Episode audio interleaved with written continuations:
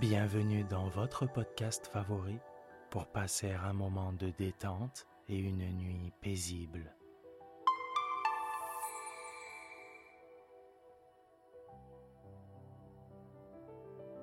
Installez-vous confortablement et profitez chaque soir de votre moment de relaxation avec le podcast Dormir sans souci.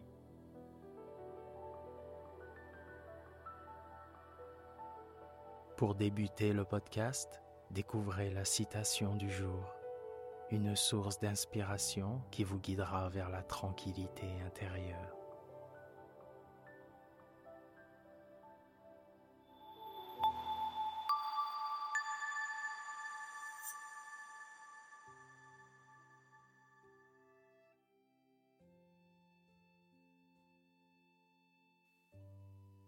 Permettez-moi, avant que nous commencions notre lecture, de vous remercier très sincèrement. Nous sommes chaque jour plus nombreux à nous retrouver dans ce cadre bienveillant. Vous êtes toujours plus nombreuses et nombreux à nous proposer des citations. Et pour tout cela, du fond du cœur, je vous dis merci. N'hésitez pas à vous abonner, à partager le podcast avec vos proches. Ces petits gestes nous aident et nous motivent à poursuivre ce travail. Merci et n'oubliez pas, vous êtes une personne formidable.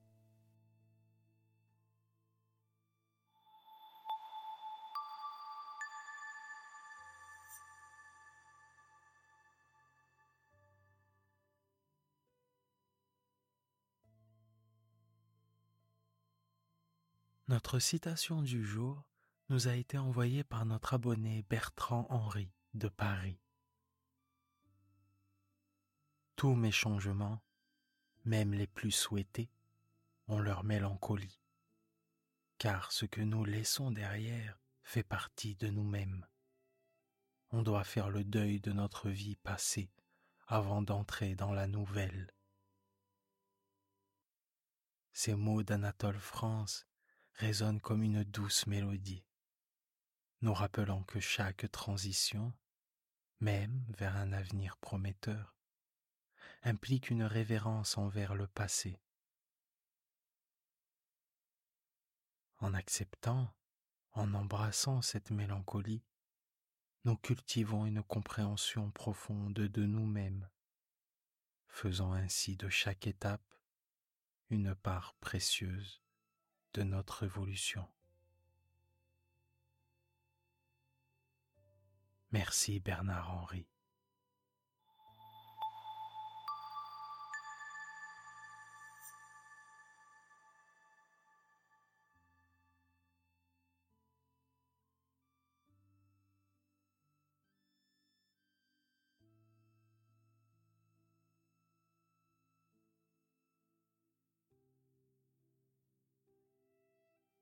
Hé, vous là-bas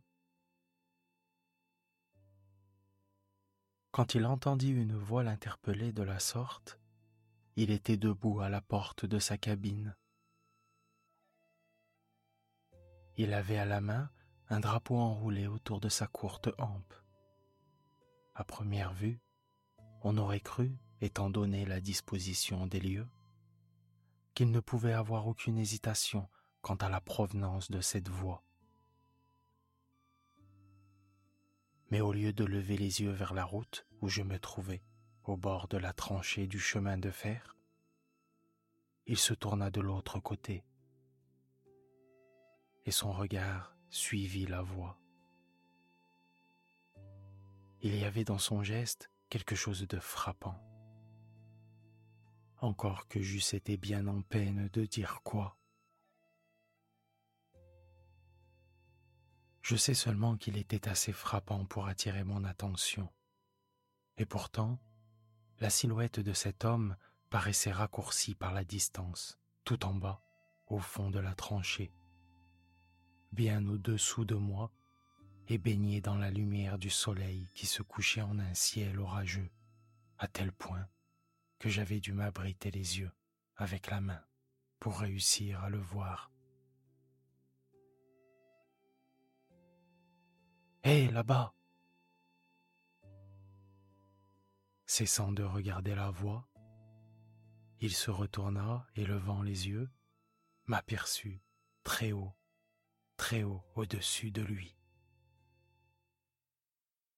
Y a-t-il un chemin pour aller vous retrouver? Je voudrais vous parler. Il leva les yeux vers moi sans répondre, et je baissai les miens vers lui, sans oser répéter aussitôt cette question un peu futile. À l'instant même, la terre et l'air furent parcourus par une vibration confuse qui se transforma bientôt en pulsation brutale. Puis surgit une masse lancée à vive allure qui me fit reculer d'un bond, comme si j'avais à redouter d'être entraîné dans sa course. Un nuage de vapeur s'éleva de ce train rapide jusqu'à moi, puis l'éloigna en rasant le sol.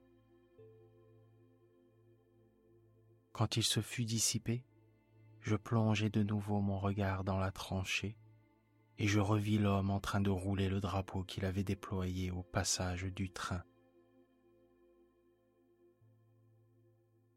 Je répétais ma question.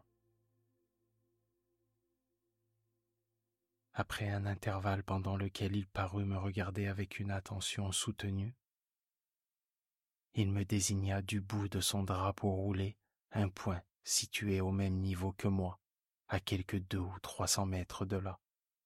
Je lui criai D'accord et me dirigeai vers ce point.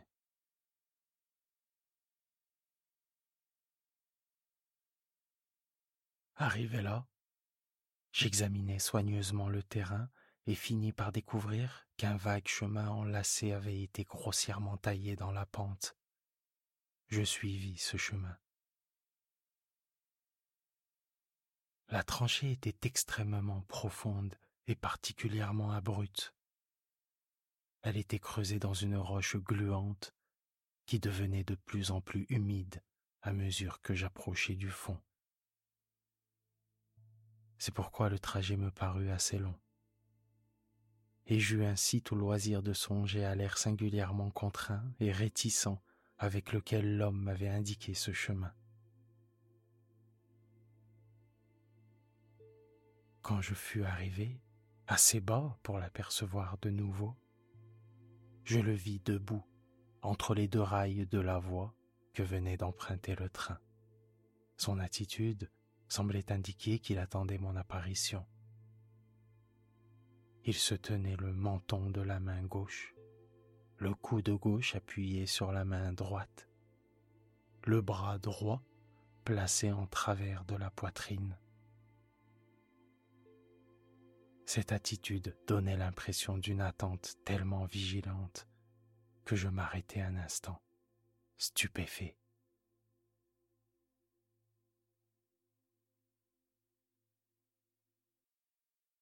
Je repris ma descente et parvins au niveau de la ligne de chemin de fer. Je m'avançai alors vers lui, et en m'approchant, je constatai que c'était un homme au teint jaunâtre, et qu'il avait une barbe noire et des sourcils épais. Son poste était situé dans l'un des endroits les plus solitaires et les plus lugubres que j'eusse jamais vu.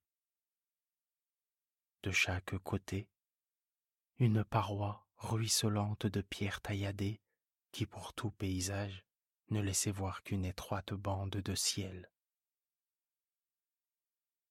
La perspective à une extrémité n'était qu'une prolongation tortueuse de ce vaste cachot. Dans l'autre direction, la perspective était moins étendue. Elle se terminait par un morne signal rouge et par l'entrée, plus morne encore, d'un tunnel noir, dont l'architecture massive avait un aspect primitif, rébarbatif et accablant.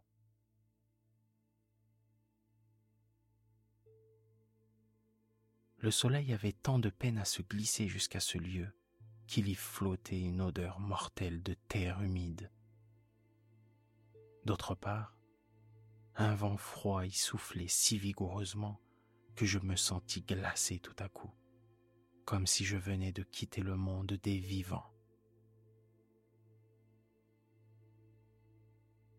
Je m'approchai de lui, presque à le toucher, avant qu'il fît un mouvement. Même alors, il ne me quitta pas du regard, mais recula d'un pas et leva la main.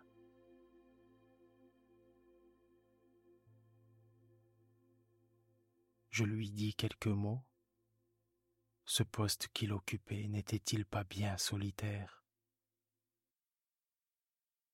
Il s'était imposé à mon attention dès que je l'avais aperçu de là-haut. Les visiteurs devaient y être rares. Pouvais-je espérer qu'il n'y était pas importun? Il voyait en moi, lui dis-je, tout simplement un homme qui avait passé sa vie entière enfermé dans d'étroites limites et qui, enfin libéré, portait aux grandes entreprises ferroviaires un intérêt tout nouveau. Telle fut la substance de mes propos mais je ne suis nullement certain des termes que j'employais, car, outre le fait que je ne suis guère adroit dans l'art de lier conversation, il y avait en cet homme quelque chose qui m'intimidait.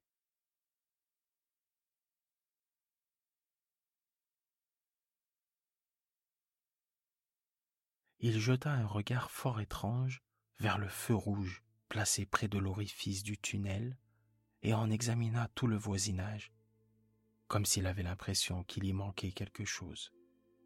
Puis, il tourna les yeux vers moi. Je lui demandai si la surveillance de ce signal rouge ne faisait pas partie de ses fonctions. Il me répondit d'une voix sourde. Vous savez bien que oui. une idée monstrueuse me vint à l'esprit en observant son regard fixe et son visage fermé. Je songeais que je n'avais pas en face de moi un homme, mais un spectre. Je me suis demandé depuis si je n'avais pas subi plus ou moins la contagion de ses pensées.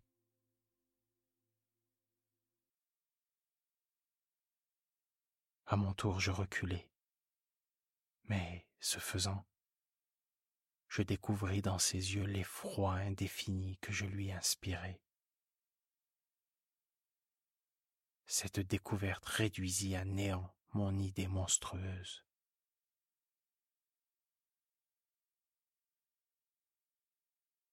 Vous me regardez, lui dis-je en me forçant à sourire, comme si vous aviez peur de moi. Je me demandais, répondit-il, si je ne vous avais pas déjà vu. Où ça? Et il me montra du doigt le signal rouge vers lequel il s'était tourné.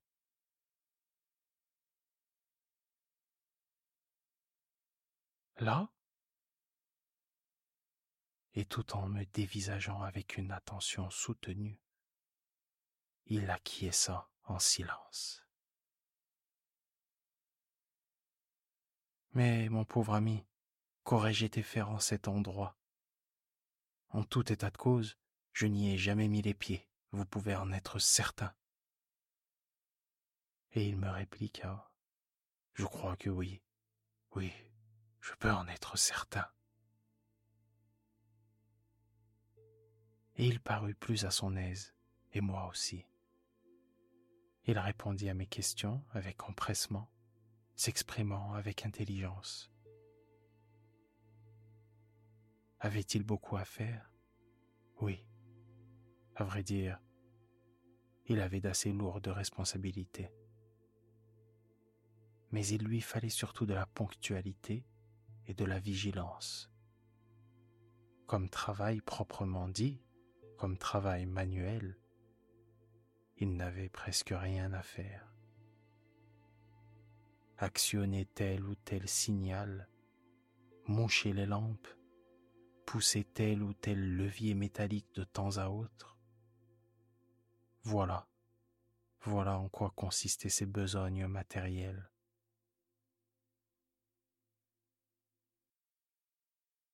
Quant à ces longues heures de solitude qui paraissaient me faire tant d'impression, il n'avait qu'une chose à dire à ce sujet.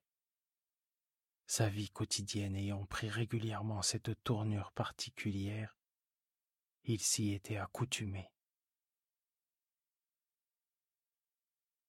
Il avait appris une langue étrangère en cet endroit, ou du moins il s'était exercé à la lire et s'était formé une idée personnelle et approximative de sa prononciation. On ne pouvait pas véritablement dire qu'il l'eût apprise. Il avait aussi étudié les fractions et les nombres décimaux. Il s'était attaqué aux rudiments de l'algèbre. Mais il n'était guère doué pour le calcul. Il ne l'avait jamais été depuis son enfance. Était-il toujours oublié, quand il était de service, de rester dans ce fossé humide et venteux? Ou bien pouvait-il parfois monter vers les régions ensoleillées et s'évader de ces hauts murailles? Eh bien, cela dépendait des moments. Il n'y avait pas toujours autant de circulation sur la ligne.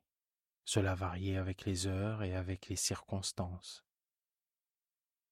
Par très beau temps, il décidait parfois de se promener au-dessus de la zone d'ombre. Mais comme il risquait à tout instant d'être rappelé par sa sonnerie électrique et devait redoubler d'attention pour l'atteindre, ces promenades lui procuraient moins de soulagement que je n'aurais pu le croire.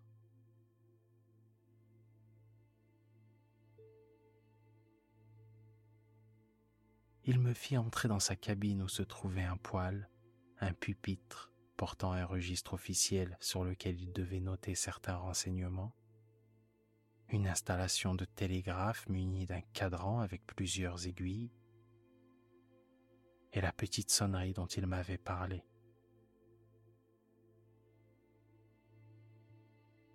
Je crus pouvoir me permettre de lui dire que j'avais remarqué sa bonne éducation une éducation sans doute supérieure à mon présent niveau social. Il me répondit que des exemples analogues d'inadaptation n'étaient pas rares en général dans les grands groupes sociaux. Il avait entendu dire que c'était le cas dans les asiles, dans la police et même dans l'armée, cette dernière ressource des ratés. Il savait pertinemment qu'il en était ainsi, jusqu'à un certain point, dans le personnel de toutes les grandes compagnies ferroviaires. Dans sa jeunesse, il avait étudié les sciences naturelles. Il avait suivi des cours, mais il avait mené une existence dissipée. Il avait laissé passer sa chance. Il avait descendu la pente et n'avait jamais pu la remonter. Il n'avait pas le droit de s'en plaindre. Ayant tiré son vin, il n'avait plus qu'à le boire. Il était beaucoup trop tard pour en tirer d'autres.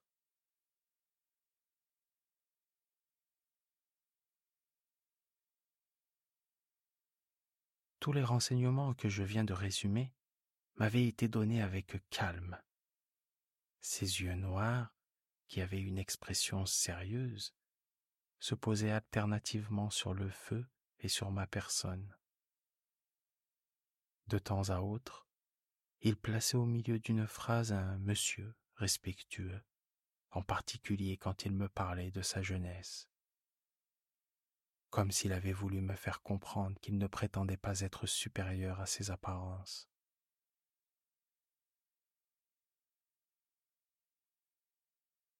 Il fut plusieurs fois interrompu par la petite sonnerie et dut alors déchiffrer des messages et y répondre. À un moment donné, il fut obligé de se tenir sur le pas de la porte pour agiter un drapeau au passage d'un train et faire au mécanicien une communication verbale. Dans l'accomplissement de ses fonctions, je remarquai qu'il était étonnamment précis et vigilant. Il s'interrompait au milieu d'un mot et restait silencieux jusqu'à la fin de sa besogne. Bref,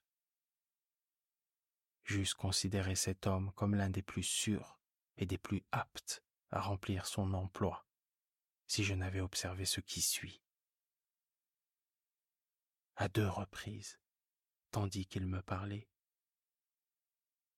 je le vis s'interrompre, pâlir, se tourner vers la petite sonnerie qui n'avait pas retenti, ouvrir la porte de la cabine et diriger son regard vers le feu rouge placé à l'entrée du tunnel.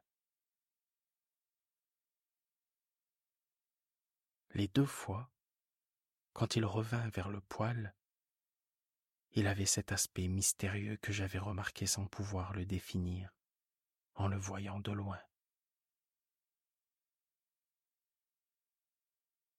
En me levant pour prendre congé de lui, je lui dis J'ai l'impression que j'ai enfin trouvé en vous un homme content de son sort. J'ai un peu honte d'avouer que j'avais dit cela pour l'amener à me faire des confidences. Et il me répondit je crois que j'étais content de mon sort autrefois. Mais je suis bien troublé, monsieur. Je suis bien troublé. Je vis qu'il regrettait amèrement d'avoir prononcé ces mots. Mais il les avait prononcés cependant. Et je les relevai aussitôt. Et pourquoi? Pourquoi êtes-vous troublé? C'est bien difficile à expliquer, monsieur. C'est très, très difficile à dire. Si jamais vous revenez me voir, je m'efforcerai de vous en parler. Mais je suis absolument décidé à revenir vous voir. Dites-moi, quand puis-je venir? Je m'en vais demain matin de bonne heure. Mais je serai de service à partir de dix heures du soir, monsieur. Je viendrai à onze heures. Il me remercia et sortit avec moi de la cabine. Je vais vous éclairer avec ma lanterne, monsieur, me dit-il de sa voix étrangement sourde. Et ce, jusqu'à ce que vous ayez retrouvé le sentier. Quand vous l'aurez trouvé, ne criez pas. Et quand vous arriverez là-haut, ne criez pas non plus. En entendant ces paroles, j'eus la sensation qu'il faisait tout à coup plus froid. Mais je répondis tout simplement D'accord. Et ne criez pas quand vous redescendrez demain soir.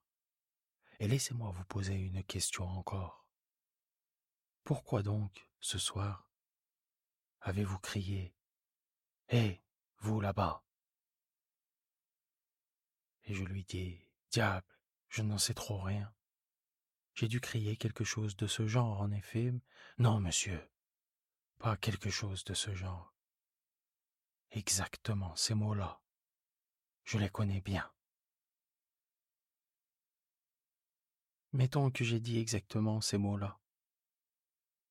Je les ai dit sans aucun doute parce que je vous voyais là, en bas.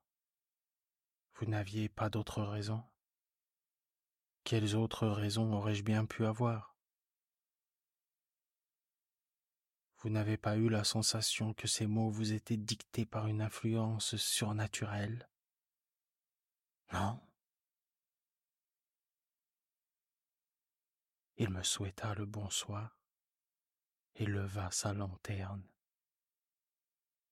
Je partis en longeant les rails de la voie descendante avec l'impression très désagréable qu'un train arrivait derrière moi, jusqu'au moment où je trouvais le sentier.